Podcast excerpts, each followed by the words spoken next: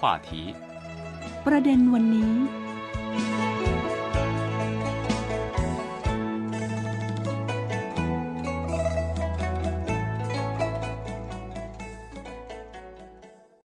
ดีค่ะ ต้อนรับคุณผู้ฟังเข้าสู่ช่วงคุยกันวันละประเด็น วันนี้คุณผู้ฟังอยู่กับดิฉันศิวัตราสินพัสุธาดล และคุณลู่หยงเจียงเจ้าหน้าที่ภาคภาษาไทยของสถานีวิทยุ CRI สวัสดีค่ะคุณลู่ สวัสดีครับ คุณโบและท่านผู้ฟังทุกท่านครับ วันนี้คุณลู่จะพาเราไปส่องเศรษฐกิจยามราตรี บริเวณสามเหลี่ยมปากแม่น้ำแยงซีต้องเล่าให้คุณผู้ฟังฟังอย่างนี้ เพราะว่าพอพูดถึงเศรษฐกิจยามราตรี ทุกคนจะเข้าใจคนไทยจะมีคำว่า นักเที่ยวยามราตรี ท่องเที่ยวยามราตรี คือคุณลู่เองก็เป็นคนหนึ่งที่เคยอยู่ในประเทศไทยมาก่อนอยู่ในกรุงเทพมาก่อน เพราะนั้นน่ะพอคำว่าเที่ยวกลางคืนเนี่ยคือคือจะเป็นภาพอีกแบบหนึ่ง ซึ่งไม่เหมือนกับทางจีนใช่ไหมคะใช่ครับเเรียนคุณโบและท่านผู้ฟังอย่างนี้นะครับว่าเศรษฐกิจยามราตรีในความหมายของประเทศจีนนะครับที่เข้าใจกันก็คือว่าหมายถึงกิจกรรมทางเศรษฐกิจของอุตสาหกรรมการบริการ ที่เกิดขึ้นตั้งแต่เวลา 18 นาฬิกาก็จนคือถึหงกโมงเย็นตีสองของค่ะวันถัดไปอืมนะครับเอ่อการพัฒนาเศรษฐกิจราตรีในประเทศจีนถูกมองว่าเป็นมาตรการที่มีประสิทธิภาพในการเพิ่มอุปสงค์การบริโภคในเมือง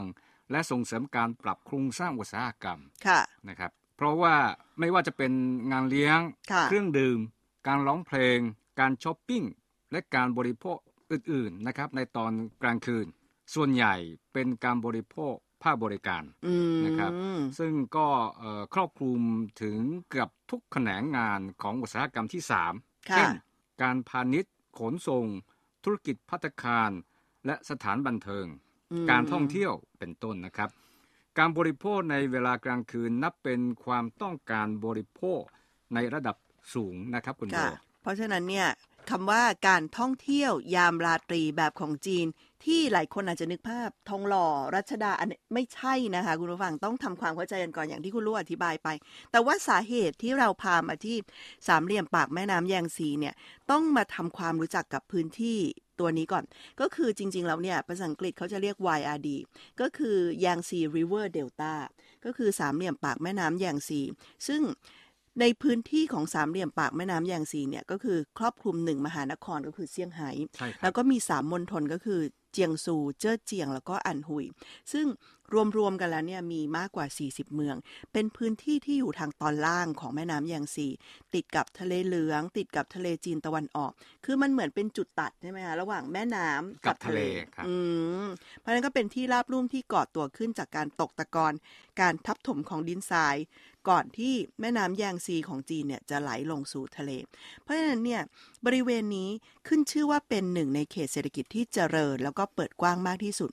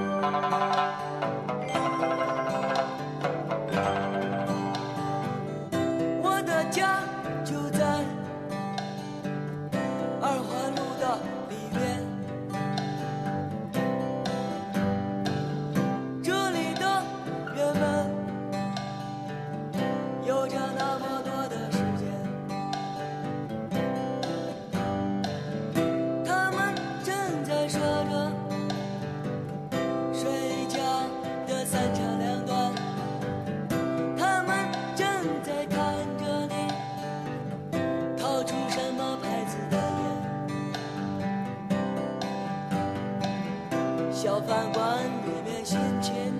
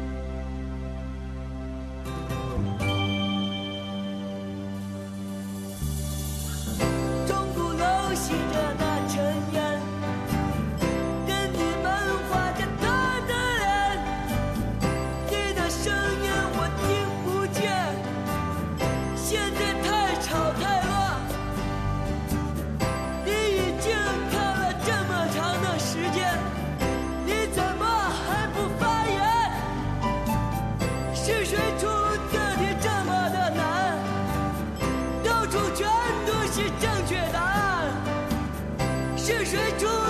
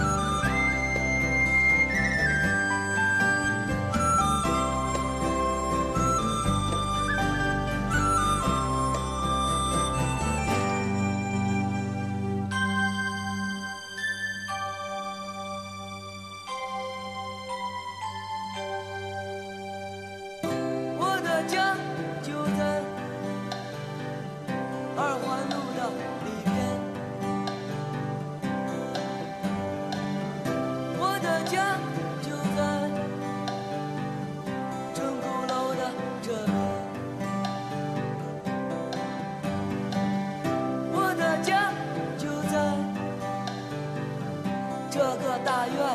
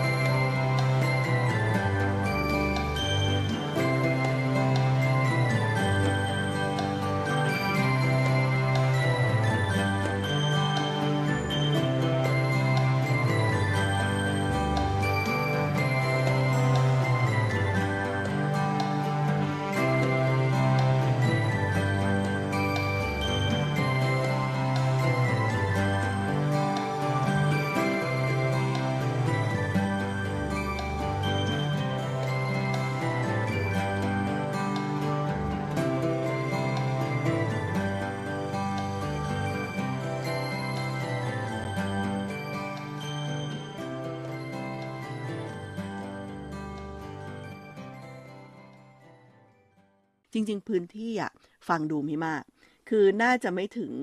ร้อยละสี่ของจำนวนโอ้โหพื้นที่อันกว้างใหญ่ของจีนด้วยซ้ใช่ครับำแต่ว่าค่ะอืมครับมูลค่าทางเศรษฐกิจกลายเป็นว่าเกือบหนึ่งในสี่ของทั่วประเทศจีน ใช่ครับเอ่อมูลค่าการนำเข้าส่งออกถึงหนึ่งในสามของทั่วประเทศจีนนะครับอืมเรียนคุณโบอและท่านผู้ฟังอย่างนี้นะครับ เมื่อก่อนนะเฉพาะนครเซี่ยงไฮ้เมืองเดียว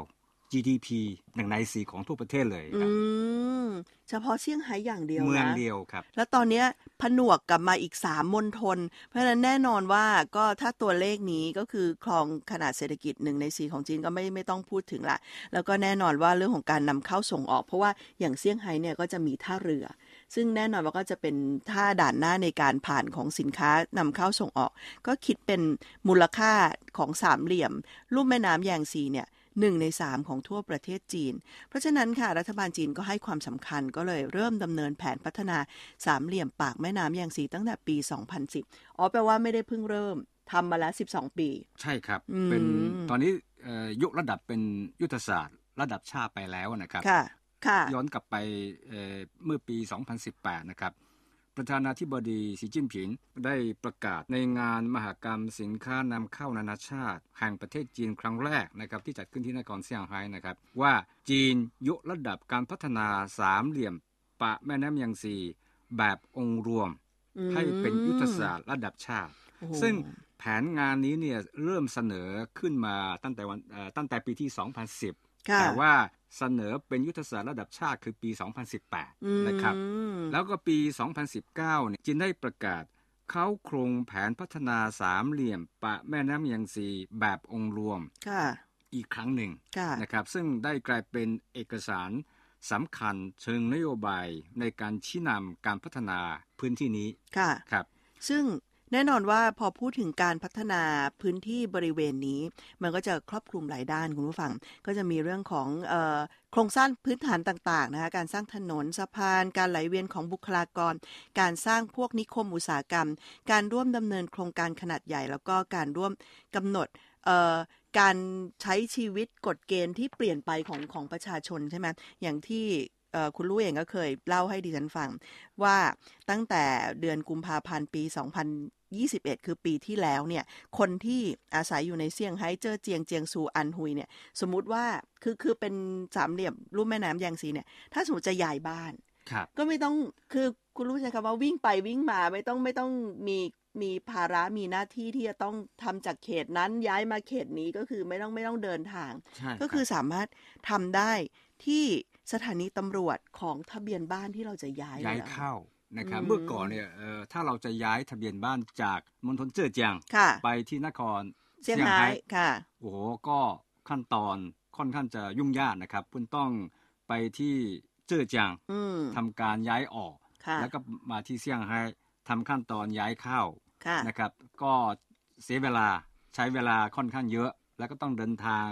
ไปมาระหว่างค่ะเจ้อเจียงกับเซี่ยงไฮ้ซึ่งนะครับก็เดี๋ยวนี้ค่ะเดี๋ยวนี้ไม่ต้องแล้วครับ คือมเอ่อแต่ก็เป็นพื้นที่สามเหลี่ยมปากแม่น้แม่น้ำำยังยังสีสีค่ะ ด้วยความที่ว่าพื้นที่นี้มีความเจริญแล้วก็มีการส่งเสริมของทางภาครัฐเข้ามา เพราะฉะนั้นคนที่เดินเรื่องอย่างยกตัวอย่าง เช่น การย้ายทะเบียนบ้านเนี่ยอย่างที่เราบอกว่ามีเรื่องของการพัฒนาเรื่องของการกำหนดการใช้ชีวิต มันก็จะทำให้สะดวกรวดเร็วมากยิ่งขึ้นใช่ครับผมเข้าใจว่าเป็น เป็นยุทธศาสตร์การค่ะพัฒนาเอ่อระดับภูมิภาคของประเทศจีนอืมนะครับซึ่งเดี๋ยวนี้ไม่ใช่แค่เอ่อบริเวณพื้นที่นี้นะครับค่ะอย่างทางใต้ก็จะมีกวางตุ้งฮ่องกวางโจกวงค่ะมาเก๊าอ๋อก็เป็นพื้นที่ก็คือระดับภูมิภาคเช่นกันใช่ใช่อย่างทางเหนือก็จะมี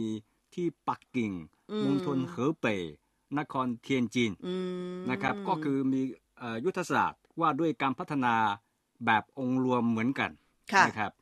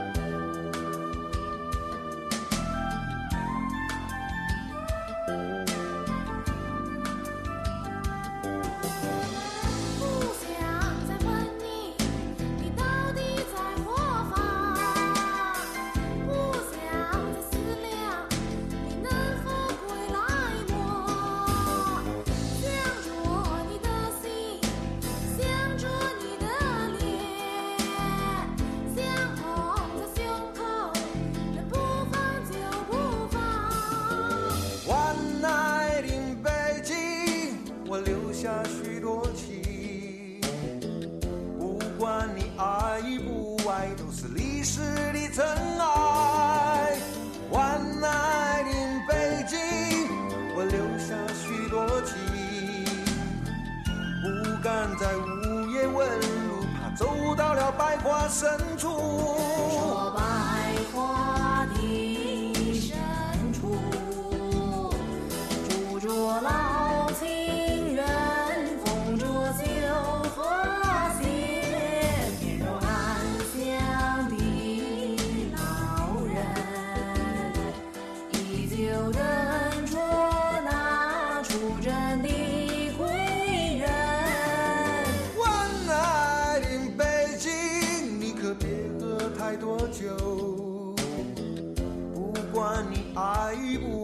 都是历史的尘埃，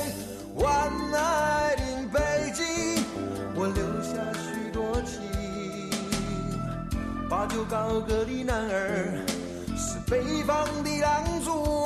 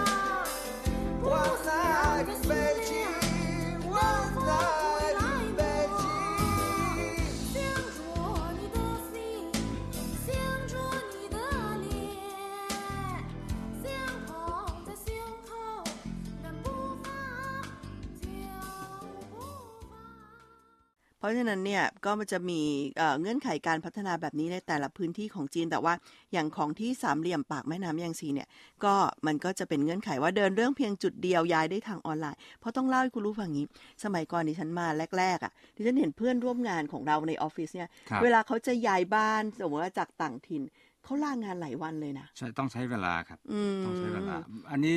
เอ่อผมเข้าใจว่าประเทศแทนนาน่าจะง่ายกว่า ใช่ใช่อ่าเพราะว่าง่ายกว่าสาเหตุที่ต้องคุยเรื่องนี้ให้คุณผู้ฟังฟังเพราะว่า คนไทยอะ รู้สึกว่าย้ายทะเบียนบ้านทำไมต้องลางานหลายวันอะไรอย่างเงี้ยที่ที่จีนไม่เหมือนกันนะคุณผู้ฟัง เพราะฉะนั้นอันนี้ก็เป็นหนึ่งส่วนที่อำนวยความสะดวกให้กับคนที่อยู่ภายในพื้นที่แห่งนี้ เมื่อสักครู่นี้ตั้งแต่ต้นรายการคุณรู้เล่าไปละเรื่องของเศรษฐกิจกลางคืนว่าเริ่มต้นตั้งแต่กี่โมง แล้วก็ถึงกี่โมงอะไรเงี้ยคือย้อนกลับมาในเดือนกรกฎาคมปีที่แล้วค่ะคุณผู้ฟัง กระทรวงวัฒนธรรมและการท่องเที่ยวของจีนก็ได้ออกมาตรการเขาเรียกว่าสร้างแหล่งรวมการบริโภคทางวัฒนธรรม และการท่องเที่ยวยามค่ำคืนระดับชาติกว่า 200 แห่ง ซึ่งคนคนจีนเนี่ยจะชอบทำแบบนี้ เขาจะใช้คำว่าเหมือนกับเขตสาธิตเนาะนำร่องใช่ครับอืมใช่ครับ ซึ่ง 200 แห่งเนี่ยก็เหมือนกับเป็นต้นแบบแล้วก็เป็นแนวทางแหละสำหรับพื้นที่อื่น ๆ ที่อยากจะไปทำเพื่อทุ่มเทในการพัฒนาเศรษฐกิจเชิงวัฒนธรรม แล้วก็การท่องเที่ยวกลางคืนค่ะ แน่นอนว่าคนจีนก็นอกจากอยากจะเดินทางไปเที่ยวต่างประเทศแล้วก็รู้สึกว่าบางทีเนาะเหมือนเราอะทำงานเสร็จเหนื่อยๆกลางวันกลางคืนก็อยากพักผ่อน ที่ไม่ใช่อยู่บ้านอะคุณรู้ใช่ครับเป็นไหมก็คือหมายว่าอยากจะออกไปสวนแต่ว่า อยากจะไปสวนแล้วก็ต้องมีอะไรที่แบบเพลิดเพลินดูการแสดงมีอะไรทานมีเครื่องดื่มมีอะไรแบบเนี้ย ถูกต้องครับคุณบอ ทีนี้เอ่อเมื่อระดับชาติมีนโยบายมาตรการอย่างนี้ออกมาแล้วเนี่ยค่ะระดับมณฑลระดับนคร ก็เอ่อลักษณะเรียนแบบมหรือสนองตอบนโยบายส่วนกลางนะครับค่ะเอ่อหลังจากที่รัฐบาลประกาศ นโยบายเช่นนี้แล้วนะครับเอ่อเขตบริหารระดับมณฑลก็ได้พากันเสนอเป้าหมายการสร้างแหล่งรวมการบริโภคทางวัฒนธรรม และการท่องเที่ยวยามค่ำคืนระดับมณฑลอืมนะครับ คือต้องบอกว่าในช่วงสองสามปีที่ผ่านมาสิ่งหนึ่งที่เราเห็นชัดเจนแล้วก็ปฏิเสธไม่ได้เนาะก็คือในเรื่องของ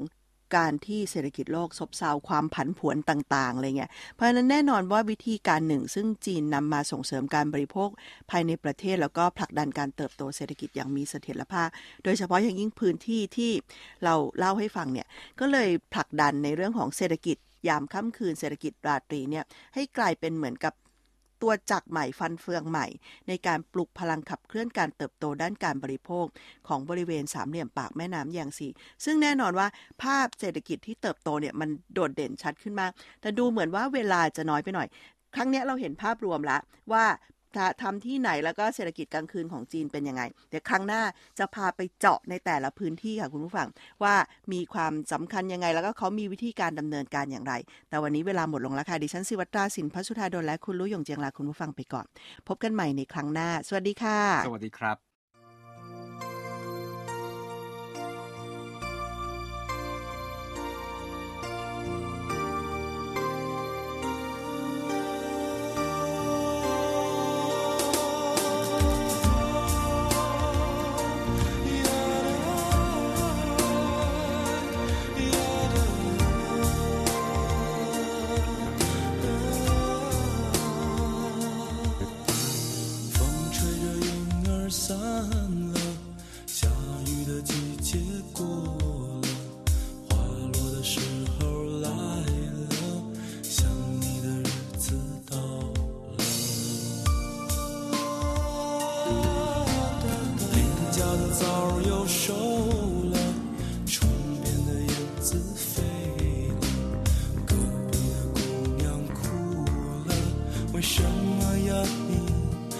又何必呢？爱你的人儿来了，你爱的人啊走了，孤独的云儿飘着，是谁在不停地唱着？